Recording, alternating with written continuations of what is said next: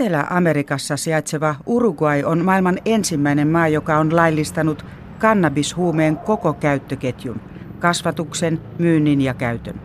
Myynti apteekeissa alkoi siellä reilu puoli vuotta sitten. No, no Montevideon keskustassa sijaitsevassa apteekissa kannabis on loppunut, eikä seuraavan erän saapumisesta ole tietoa. Myyjä kuitenkin kehottaa seuraamaan tilannetta pikaviestipalvelu WhatsAppissa, jossa apteekki tiedottaa saadessaan kannabista jälleen myyntiin. Kolmen ja puolen miljoonan asukkaan Uruguayssa on nyt kahdeksan kuukauden ajan myyty kannabista apteekeissa.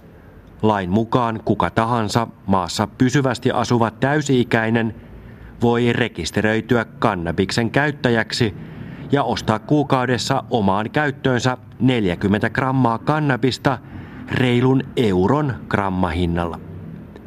Käytännössä myynti kuitenkin takkuaa toimitusvaikeuksien ja vähäisten myyntipaikkojen takia.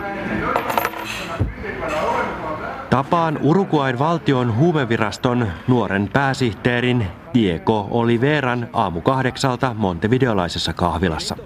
Hän uskoo, että tuotanto- ja myyntivaikeudet johtuvat alkukankeudesta, joka korjautuu ajan myötä.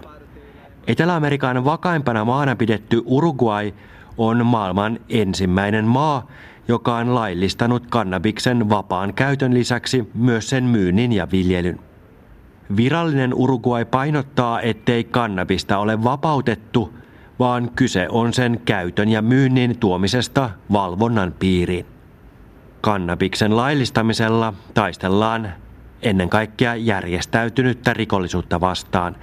La mejor manera de encarar el problema del narcotráfico no es a través de una Aseellinen vastarinta ei ole paras tapa kohdata huumeiden salakuljetusta, vaan vastaus on markkinoiden sääntely. Kasvattamalla laillisia markkinoita voimme työntää pois salakuljetusta harjoittavan järjestäytyneen rikollisuuden, valtion huumevirastoa johtava Diego Oliveira sanoi. Vielä on liian aikaista sanoa, kuinka hyvin taistelussa rikollisuutta vastaan onnistutaan. Viranomaisten mukaan laillisen kannabiksen käyttäjiksi, joko ostajiksi tai kasvattajiksi, on rekisteröitynyt noin 30 000 yli 18-vuotiaista urugualaista. Tämän tulkitaan tarkoittavan, että noin 30 prosenttia käyttäjistä ei osta enää kannabista laittomilta markkinoilta. Toisella puolella Montevideota uusi kannabislainsäädäntö nähdään täysin eri valossa. Hola, hi, how are you? ¿Cómo estás? Bienvenido, welcome. Gracias. Huumeriippuvuutta hoitavan Ser Libre-klinikan terapeutti Ismael Pinheiro kertoo, että hoitoon hakeutuu nyt aiempaa enemmän kannabiksesta eroon pyrkiviä. Pinheiro uskoo, että kannabiksen laillistaminen lisää sen saatavuutta ja tämä johtaa automaattisesti käyttäjämäärän kasvuun. Erityisen huolissaan hän on alaikäisistä. Yo creo que no solo la tendencia, sino que es todo lo que está pasando. On kiinnitetty liian vähän huomiota siihen, miten tämä vaikuttaa nuorten suhtautumiseen marihuonaan huumeena. Vanhemmilla ei ole enää samanlaista vaikutusvaltaa lapsiinsa, koska nämä voivat vedota siihen, ettei valtio voi laillistaa jotain sellaista, joka on kovin paha asia. Nuorten kannabiksen käytössä terapeutti näkee huolestuttavimpana sen elämää passivoittavan vaikutuksen. Bueno, fumemos marihuana.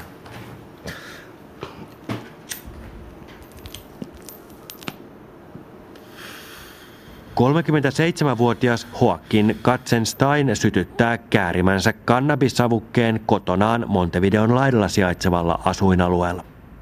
Pöydällä oleva pakkaus varoittaa kannabiksen vaikuttavan keskushermostoon ja aiheuttavan riippuvuutta. Kemikaalialan yrityksessä työskentelevä Katzenstein on kahdeksan- ja kaksivuotiaan lapsen isä, jolle kannabis merkitsee rentoutumishetkeä. Mi rol es ir despabilando o haciendo ver a gente que interpreta que el que fuma marihuana Haluan herätellä niitä ihmisiä, jotka pitävät kannabista jonkinlaisena hirviönä ja joiden mielestä se estää elämän hallinnan, työssä käymisen ja perheen perustamisen. Taistelen sitä valhetta vastaan, jonka mukaan kannabis on kadotukseen vievä huume, Katzenstein sanoo. Uruguayn parlamentti hyväksyi uuden kannabislainsäädäntön vuonna 2013 vasemmistohallituksen aloitteesta todella niukalla enemmistöllä. Myös kansa on jakautunut kannabiskysymyksessä. Montevideosta Uruguaysta raportoi Erkka Mikkonen. Studiossa on nyt tutkimusprofessori Pekka Hakkarainen Terveyden ja hyvinvoinnin laitokselta. Olet perehtynyt vuosikymmenien ajan huumepolitiikkaan Suomessa ja maailmalla. Huumeiden käyttö lisääntyy, mutta samalla politiikkaa muutetaan ja huumeiden käyttöä vapautetaankin. Eikö tässä ole ristiriita ja vaara, että käyttö ja haitat vain tästä lisääntyvät? No nämä asiat äh, todellakin liittyvät toisiinsa. Ja, ja nythän on äh, erityisesti sanotaan tällä vuosikymmenellä niin hyvin vahvaa kritiikkiä ollut siitä harjoitetusta politiikasta. Erityisesti vuonna 2011 tuli kuluneeksi 50 vuotta siitä, kun tehtiin tämmöinen Viinin huumausaineen yleissopimus ja se herätti erityisesti tällaista keskustelua, että miten on mennyt. Ja, ja eihän se ole hirveän hyvin toiminut. Että meillä on syntynyt valtavat laittomat huumemarkkinat, käyttö on lisääntynyt. Melkein missä tahansa yhteiskunnassa on korruptiota huumejuttujen ympärillä, niin se on niin kuin avannut sen tien, että on ruvettu hakemaan vaihtoehtoja ja ajateltu, että voitaisiko tehdä ehkä toisinkin ja saada sillä tavalla parempia tuloksia. Että tässä on kysymys niin kuin tavallaan, tavoite ei ole muuttunut, mutta enemmänkin keinoista, että miten tätä asiaa hallitaan ja miten niitä huumeiden haittoja voitaisiin minimoida yhteiskunnassa. On esimerkkejä sitten Portugali Euroopassa. Siellä on jo vuosia sitten luovuttu huumeiden käytön rangaistavuudesta ja esimerkiksi huumekuolemat ovat vähentyneet selvästi. Onko tällaisia esimerkkejä muualla? No, tämä Portugalin malli on hyvin kiinnostava, koska se tehtiin jo vuonna 2001, tämä muutos, ja sitä on tutkittu paljon ja on hyvin samansuuntaiset tulokset näistä arvioinnista, että kehitys on ollut myönteinen. Ja huumekuolemia 2001 oli noin 40 miljoonaa asukasta kohden. Tällä hetkellä se luku on 5,8. Kyllä tämä, tämä on inspiroinut monia maita. Nythän Norja on, on esittänyt siellä suurkäräjät, että kriminalisoinnista olisi syytä luopua. Ruotsissakin, joka on ollut erittäin tiukan huumepolitiikan maa, niin eh, juuri viime viikolla kuuden puolueen kansanedustajat tuli esiin ja järjesti seminaari, jossa esitettiin tätä käytön rangaistavuudesta luopumista. Kyllä tässä on niin kuin hyvin paljon liikkeessä ja tätä mietintää nyt työn alla. Mutta ei välttämättä ole helppoa ajaa läpi näitä muutoksia. Eh, sinä Pekka Hakkarainen ja toinen Terveyden ja hyvinvoinnin laitoksen tutkija Tuukka Tammi esitätte, että huumeiden käytön rangaistavuudesta pitäisi luopua myös Suomessa, mutta täällä ainakin poliisi esimerkiksi on arvostellut tai ei ole samaa mieltä ollut tästä. Joo, tämä on aivan luonnollista ja niin pitää ollakin, että tuodaan erilaisia mielipiteitä pöytään ja katsellaan sitä eri näkökulmista. Se voi näyttäytyä tietenkin pikkusen eri tavalla, mutta näin olemme harkinneet kyllä – että Suomessa tämä muutos olisi hyvin perusteltu yhtäältä sen, että me voitaisiin edistää tätä hoitoa hakeutumista, hoitoohjautumista ja, ja varhaista puuttumista, mini-interventiota. Se on ihan eri asia, jos se käyttö ei ole rikollista. Toinen on sitten, että tämä nykyjärjestelmä voi tuottaa pahimmassa tapauksessa nuorille satunnaiskokeilijoille huomattavaa riskiä heidän myöhemmässä ura- ja koulutus valinnoissaan, koska siitä tulee merkintä poliisin tietojärjestelmään, joka säilyy siellä 5-10 vuotta tapauksesta riippuen ja, ja, ja sitä käytetään turvallisuusselvityksessä, sitä käytetään oppilaitoksille silloin, kun pitää osoittaa, että mikä on se, onko rikostaustaa tai ei. Aivan omanlaisensa huumekriisin kanssa painiskelee Yhdysvallat, jossa voimakkaisiin kipulääkkeisiin rinnastettavien opioidien käyttö on riistäytynyt käsistä niin, että puhutaan jo kansallisesta hätätilasta. Esimerkiksi toissa vuonna opioidien yliannostukseen kuoli 64 000 ihmistä. Presidentti Donald Trump on julistanut huumeiden vastaisen sodan, jonka keinoksi hän on väläyttänyt jopa kuolemanrangaistusta huumekauppiaille. Kriisin taustoja selvittää seuraavaksi kirjeenvaihtajamme Paula Vileen. DuPont Circle Club may help you. Washingtonin keskustassa DuPont Circlein kupeessa erilaisista riippuvuuksista pyristelee irti ryhmätapaamisissa päivittäin kolmisen sataa ihmistä. Voittoa tavoittelemattoman DuPont Circle Club-järjestön vastaanotossa työskentelee Will. Addiktien tapaamisissa heidät kaikki tunnetaan vain etunimillä yksityisyyden suojaamiseksi. Willin mukaan heillä käyvistä addikteista noin neljännes on koukussa opioideihin, kuten voimakkaisiin kipulääkkeisiin. I think 20 or 25% of the people that come into this club have opiate problems. Will oli itsekin koukussa vahvoihin kipulääkkeisiin. Riippuvuus alkoi parikymppisenä moottoripyöräonnettomuuden jälkeen. I started picking up on, on opiates when I had a motorcycle accident when I was about 20 years old and ended up with some injuries in the hospital for um, a couple of months. Will kertoo olleensa sairaalassa pari kuukautta ja saaneensa koviin kipuihinsa synteettistä opioidivalmistetta Demorolia.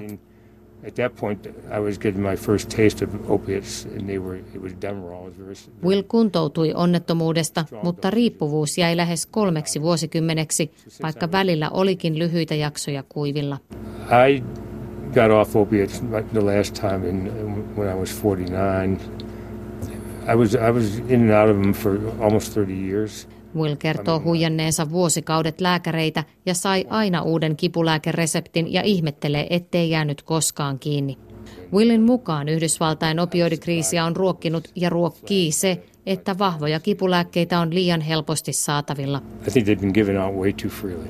I'm sure of it. Hänen mukaansa riittää, kun menee lääkäriin valittamaan selkäkipua, tai jos ei lääkäriltä resepti irtoa, voi mennä tuttavien lääkekaapille, kuten hän itse teki vuosia.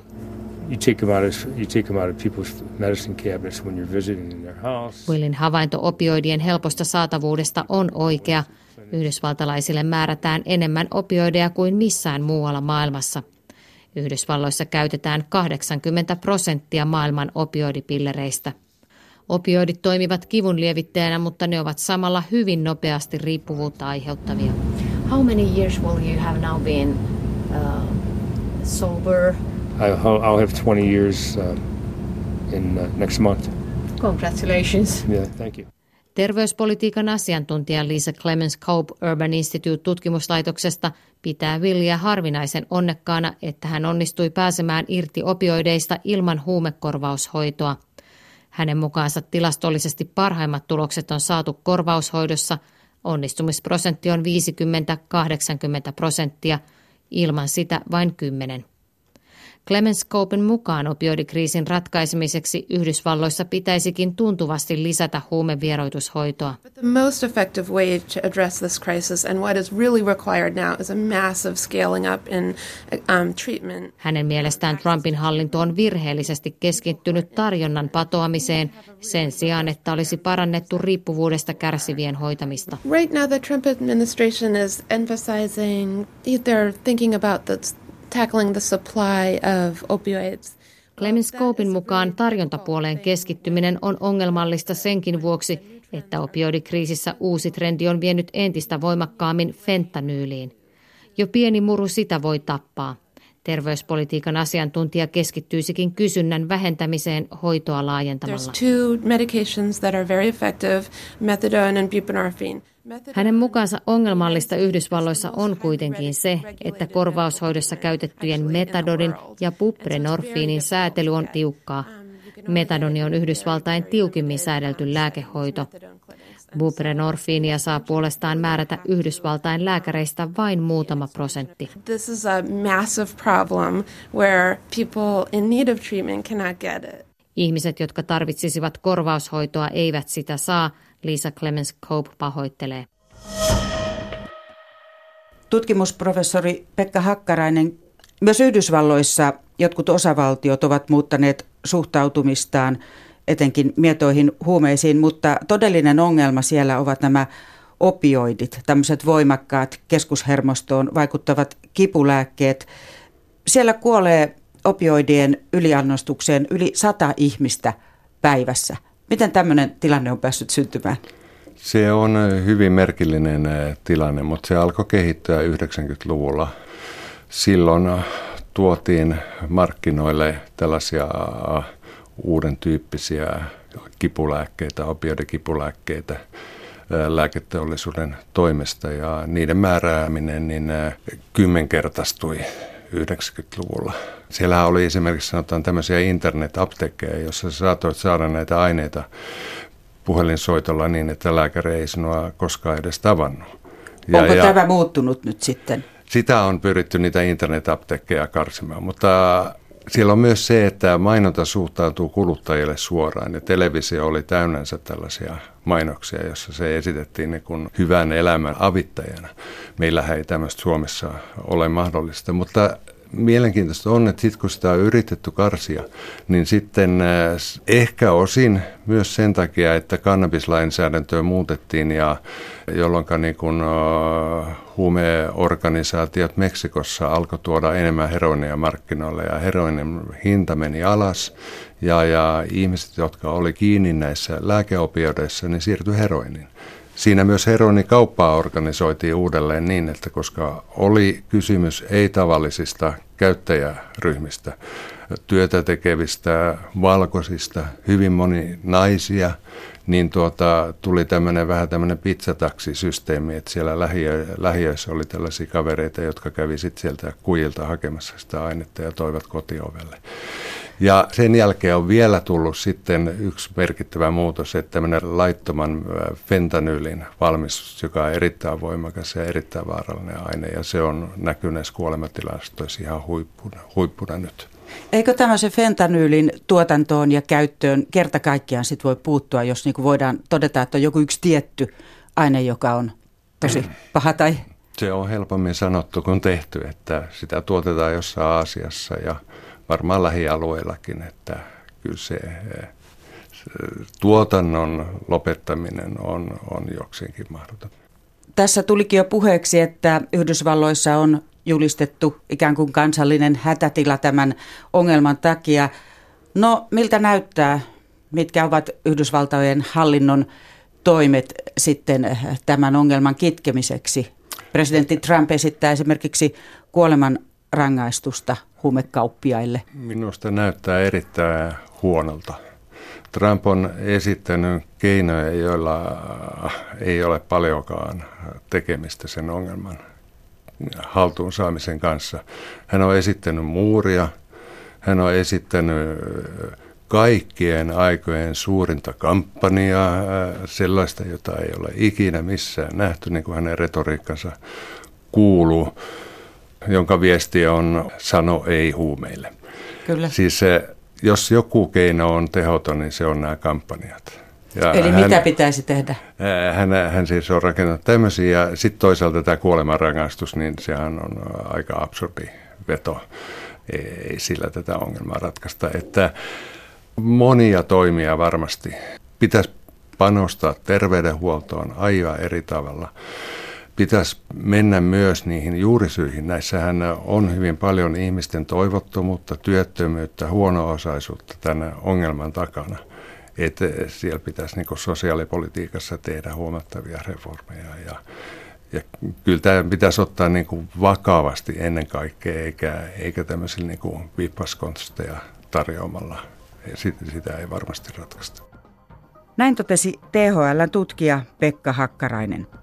Ja tähän päättyy tämänkertainen maailmanpolitiikan arkipäivää ohjelma. Voit kuunnella sen myös Yle Areenassa.